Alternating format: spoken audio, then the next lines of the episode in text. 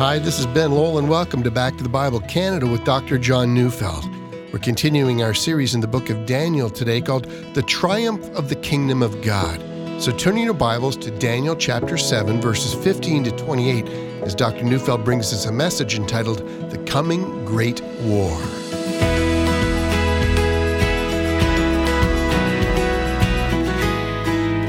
Daniel chapter 7 to 12 is this fascinating section of scripture. I mean, one of the reasons for that is that Daniel sees visions about what's going to take place, and some of what he saw in his future now represents our past, and we can look at his visions and be astonished at his overwhelming accuracy. God allowed Daniel to stand on the top of a hill, as it were, and, and view the panorama of human history, and Daniel was able to see a succession of empires from his day all the way through to the end of the world. In his first vision, he saw four beasts arising out of the sea. And we saw how the sea represented the turbulent nature of humanity. You know, the first beast was a winged lion, it represents Babylon. The second is a bear raised up on one side, it represents the Medo Persian Empire. The third was a winged leopard with four heads, it represents the Greek Empire after Alexander the Great, which was broken into four sections. And finally, a fourth, very frightening beast got iron jaws that, that ruthlessly devour anyone in its path, and it represents the Roman Empire. Daniel 7:28 tells us that after Daniel saw this vision, his thoughts greatly alarmed him and his color changed. He was disturbed. Now, I know many of us have the thought, I wish I knew what was going to happen in the future. But let me ask you, would you really want to know? You know, I contend to know even your own future would leave you deeply disturbed. If you not only knew all the good times that you were going to face, but all the struggles that lay down the road, what then? Many of us would want to lie down and stop living. How many of us have said of something we've gone through, if I'd only known how much trouble that would bring, I'd never have started down this path? See, by virtue of the fact that we do not know our future, we're often emboldened to try and even succeed in a lot of adventures. I'm glad I didn't know how much was going to happen to me in my life. So let's begin our reading today, Daniel 7 15 to 18. As for me, Daniel, my spirit within me was anxious, and the visions of my head alarmed me. I approached one of those who stood there and asked him the truth concerning all this. So he told me and made known to me the interpretation of the things. These four great beasts are four kings who shall arise out of the earth. But the saints of the Most High shall receive the kingdom and possess the kingdom forever, forever and ever. You know, Daniel 7:15 tells us that he's deeply troubled. He's distressed. The original language implies that he's grieved or alarmed and agitated. He'd seen four horrible beasts and he's wondered what kind of suffering that might hold for the people of God. And no doubt, Daniel would still have questions. If the four beasts he saw were four kingdoms, what are the four kingdoms? Because we have the vantage point of living on this side of history. We know what he didn't. We also know that these four kingdoms did cause a great deal of suffering for the Jewish people and the people of God. But there was, of course, good news in all of it. The saints, God's people, would inherit a kingdom unlike these four kingdoms. You know, his kingdom would be forever and ever. And eh, the original language reads, to the forever and to the forever of forever. You know, it seems the angel wants to impress on Daniel the truth that this really was a future without end. And yet, what must happen before it's fulfilled? So Daniel's still disturbed and alarmed and he's agitated. Seeing the panorama of God's plan is a disturbing matter. It's disturbing because it leaves us all with unanswered questions. It's disturbing because we know that violent kingdoms will precede the coming of Christ. Look, I wish I could tell you that the Christian life is not one of warfare, but it is. Remember Matthew 10:34 Jesus himself said, "Do not suppose I have come to bring peace on the earth. I did not come to bring peace, but a sword." Jesus let us know that that following him has great potential for conflict and for suffering. You know, someone might ask, "Well, is it worth it then?" If being a Christian doesn't protect me from harm in this life, why would I be attracted to Him? And the answer must be that it is indeed worth it to be one of God's people. You see, Daniel saw that in the end, the kingdom was to go on forever and to the forever of forever. And by the way, that has always been my concern in preaching through end times prophecy. I know it's disturbing. It's about the rise of evil. It leaves some Christians simply wanting to pull the blanket over their heads and, and hope it all goes away. But Jesus said, In this world you will have trouble, but take heart. I have overcome the world. And you too can overcome the world in faith. That's what end times prophecy intends to teach. It's not about making sure that you've got all the details straight or you've constructed the proper chart. It's about giving you confidence that you can live by faith no matter what you face. So let's continue to read. Daniel 7 19 to 22. Then I desired to know the truth about the fourth beast, which was different from all the rest, exceedingly terrifying, with its teeth of iron and claws of bronze, and which devoured and broke in pieces and stamped what was left with its feet, and about the ten horns that were on its head, and the other horn that came up, before which three of them fell, the horn that had eyes and a mouth that spoke great things, and that seemed greater than its companions. As I looked, this horn made war with the saints and prevailed over them until the Ancient of Days came, and judgment was given for the saints of the Most High, and the time came when the saints possessed the kingdom. You know, Daniel wanted to know about the fourth beast simply because this was the worst of them, and it was the one that would come before the end of the age and the coming of the Messianic kingdom. Now, we know that today as the second coming of Jesus. You know, tell me about the last empire, Daniel says. You know, if this is the description of the great conflict between good and evil, I, I want to know more, he says. Of course, he's not the only one who's ever asked that. Christians today often ask the same. And I would add, it's important because the study of last things, you know, it seems to come and go in popularity. You know, many years ago, I remember everyone was reading books on the subject, and they all were bestsellers. And today, I hear more people asking, well, what's the point? You know, the common theme seems to be that we should concentrate on matters of practical living. I mean, why should Christians concern themselves with the study of end times? And Daniel, I think, gives a number of answers. And the first answer is found in verse 21. Daniel foresaw a successful campaign waged against believers. The little horn, the Antichrist, would prevail, he said, against the people of God. And this is essential even though we expect that the gospel is going to penetrate every people group and language and ethnicity on earth, we do not expect that this activity will come without a great and a high cost to pay. Until the time of Christ when he returns, there will be warfare for the saints, and the final great kingdom will decimate the people of God, and we need to be prepared for that. That's about practical living. Should we expect the world to be our friend, or should we not? But now notice verse 22 again. The Antichrist defeats the saints until the Most High comes, and then, and only then, do the saints possess the kingdom. That is, we might expect that the saints were in battle and that they would receive a bloody nose. We don't expect to win our fight until Christ returns and God the Father rules in our favor. We don't expect to win the nations to Christ, but we do expect to win people to Christ from every nation. We might expect to influence the nations, but we shouldn't be surprised if our very best efforts bear no fruit at all in the present era. That happens as well. See, it might be hard for us to imagine. There are those of us who think that the world is very much like what we now find in Western democracies. But even in Western democracies, we often bemoan the rise of a new morality that tramps on God's commands and deems them as nothing. So, why are we surprised? So, we do not lose heart. We don't think that we're going to win this world by our evangelistic efforts.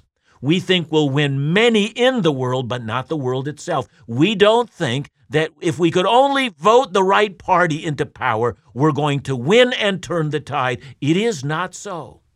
I know that during times in history, the Christian gospel has made a great mark on the wider culture.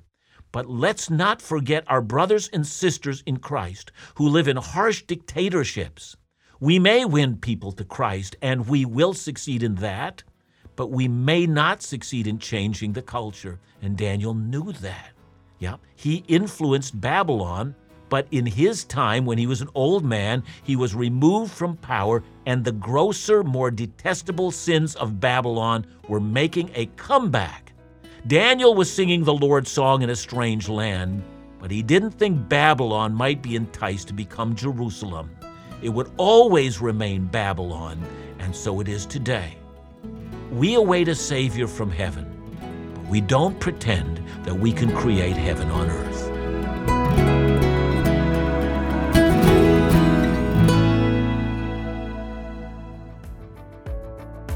We're so grateful for all of our listeners from coast to coast to coast.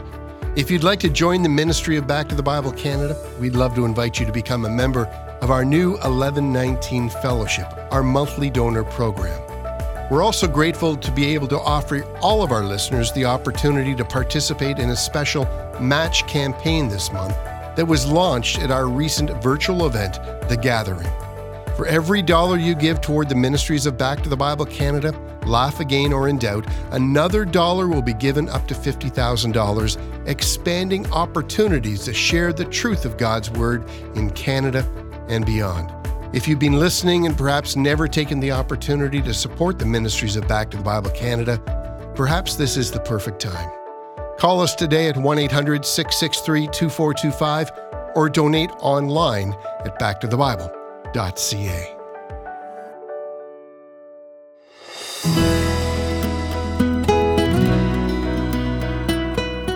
Let's continue to read in our text in Daniel. Remember, Daniel wants to know about the fourth beast and that last great empire that would utterly defeat the people of God. So we've come to chapter 7, verses 23 to 25.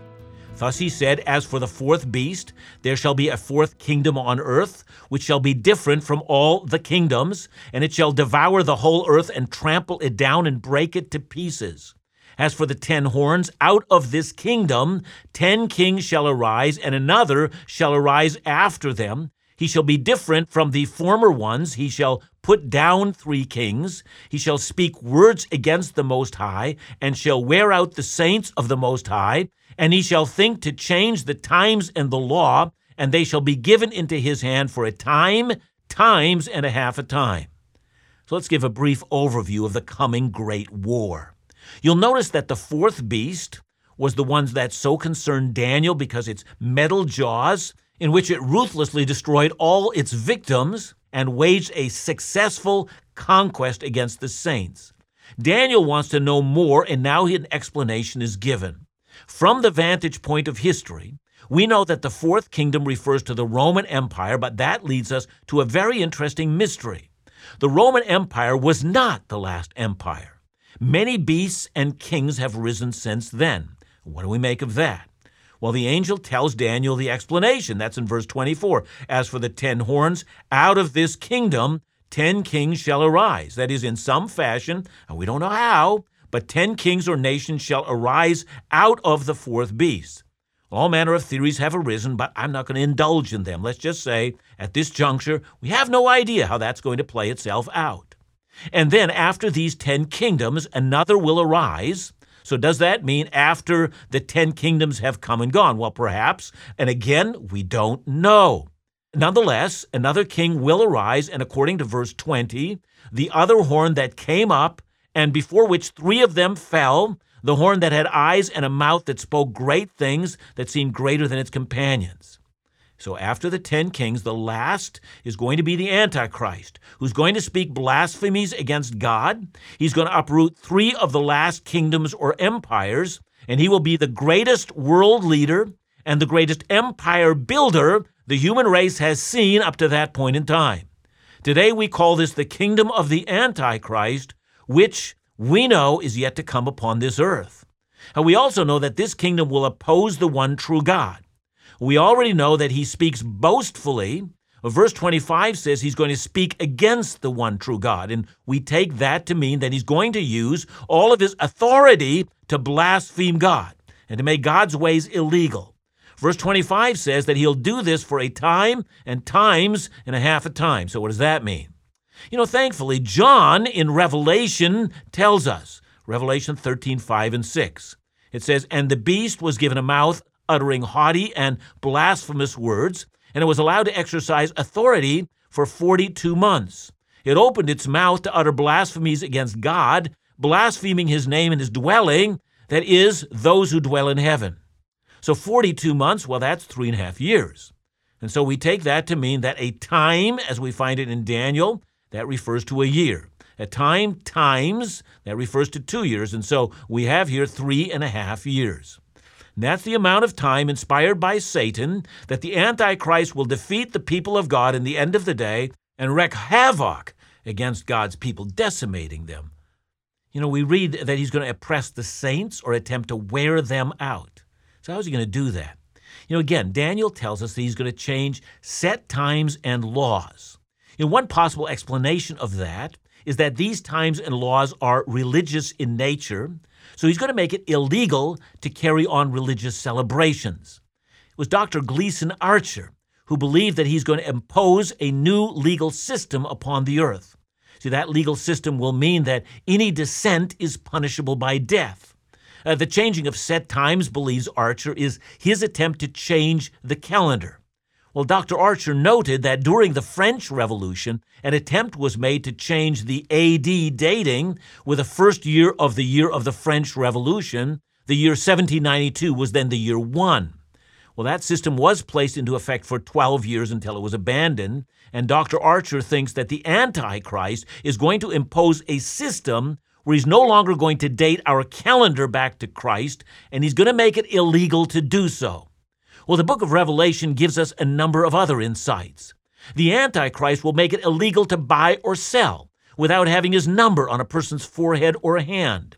That number will mean absolute allegiance to his reign in the same way that Nebuchadnezzar demanded all the citizens bow before the statue of himself in the plain of Dura. Since believer like Daniel's three friends would not do this, the Antichrist will find legal grounds to charge them with treason and persecute them. So let's review. The Antichrist will horribly persecute believers for three and a half years. As we continue to study the book of Daniel, we'll find out that Daniel refers to the last hour in history as a seven, indicating a last seven year period of history. We often call that the tribulation period. And so it would seem that there will be a great persecution against the saints for the last half of that tribulation. We'll say more about that when we get to chapter 9. Let's go now to verse 26. But the court shall sit in judgment, and his dominion shall be taken away, to be consumed and destroyed to the end. And so here we learn that the kingdom of Antichrist will not stand before the coming Christ. And if we get anything out of this, we should not forget this verse. The time is coming when there are no unsubdued, rebellious elements left in the world. The great war against God is going to end. The original language says, His power will be destroyed and will be destroyed forever. Never again will we await a new beast. Never again must believers fear a new threat looms on the horizon. Never again will we think of the Christian life in terms of warfare. Then to verse 27 and the kingdom and the dominion and the greatness of the kingdoms under the whole heaven shall be given to the people of the saints of the Most High. His kingdom shall be an everlasting kingdom, and all the dominions shall serve and obey him. That's the final chapter in the history of the earth, and it's summed in a single verse. Several things to note. First, wars are going to cease. I love what the prophet Micah said. Micah 4 1 to 3. It shall come to pass in the latter days that the mountain of the house of the Lord shall be established as the highest of the mountains, and it shall be lifted above the hills, and people shall flow to it. And many nations will come and say, Come, let us go up to the mountain of the Lord, to the house of the God of Jacob, that he may teach us his ways, and that we may walk in his paths. For out of Zion shall go forth the law, and the word of the Lord from Jerusalem. He shall judge between many peoples, and shall decide disputes for strong nations far away. And they shall beat their swords into plowshares, and their spears into pruning hooks. Nation shall not lift up sword against nation, neither shall they learn war any more. Ha ha, that's the kingdom of Jesus to come. Second, Daniel also says at that time, the saints will be given the earth. It's a wonderful truth. Jesus said, Blessed are the meek, they will inherit the earth. 2 Timothy 2:12 Paul said, if we endure we'll also reign with him. If you know Christ, you're destined to reign with him. You're not going to be downtrodden forever. You may be an ugly duckling now, you're going to be a beautiful swan. And the truth gives us confidence in our weaker moments. Have you remembered what we were created for? It's a lot of years ago when Michael Griffiths wrote a book called Cinderella with Amnesia. He said, We're Cinderella. You know, we're sitting in an ash heap today, but we're destined to be the queen. You know, the reigning with Jesus. The problem is that many believers act as if they've forgotten. We've forgotten our hope. We're appalled at our condition. We forget that we're born to reign.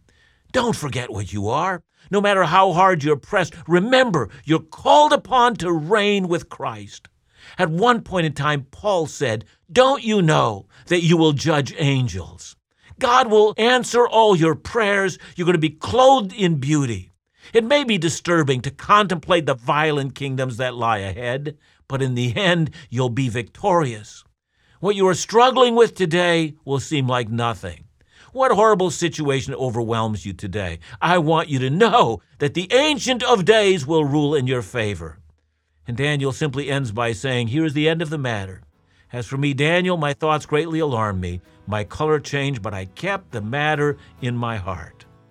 Indeed, Daniel had no idea. But now, now he saw that all the wars that believers face were going to head towards a glorious, glorious ending. Keep your eyes on the prize, for that is what Christ has for all who love him.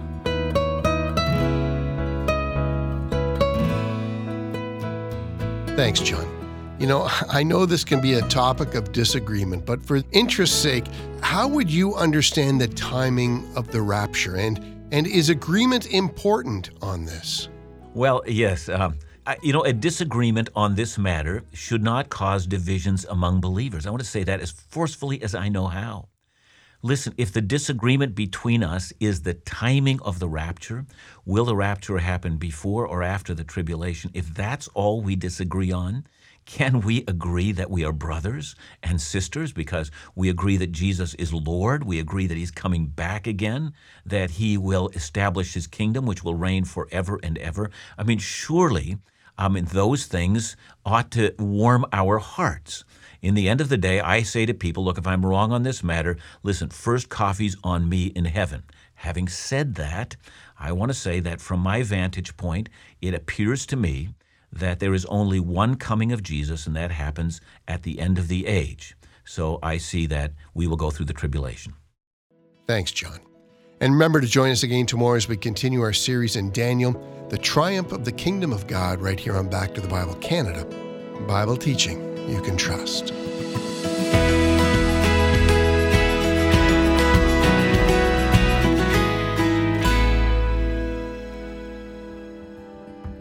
Hi, this is Ben Lowell of Back to the Bible Canada. Do you want a daily reminder that will help you grow in your faith? Well, we can help. Our beautiful Back to the Bible Canada 2021 Growing in Faith Scripture Calendar is now available to you free of charge. This calendar reminds us of so many things it reminds us of the beauty of God's creation, the beauty of God's Word, and it reminds us to spend time in the Bible every day.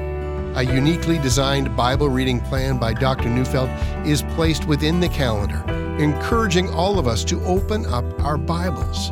Use your calendar as a daily reminder to practice the discipline of reading God's Word. This resource is filled with encouragement and it's yours for free. Request your copy today and perhaps consider a gracious gift to support the ministries of Back to the Bible Canada. Call us today at 1 800 663 2425 or visit backtothebible.ca.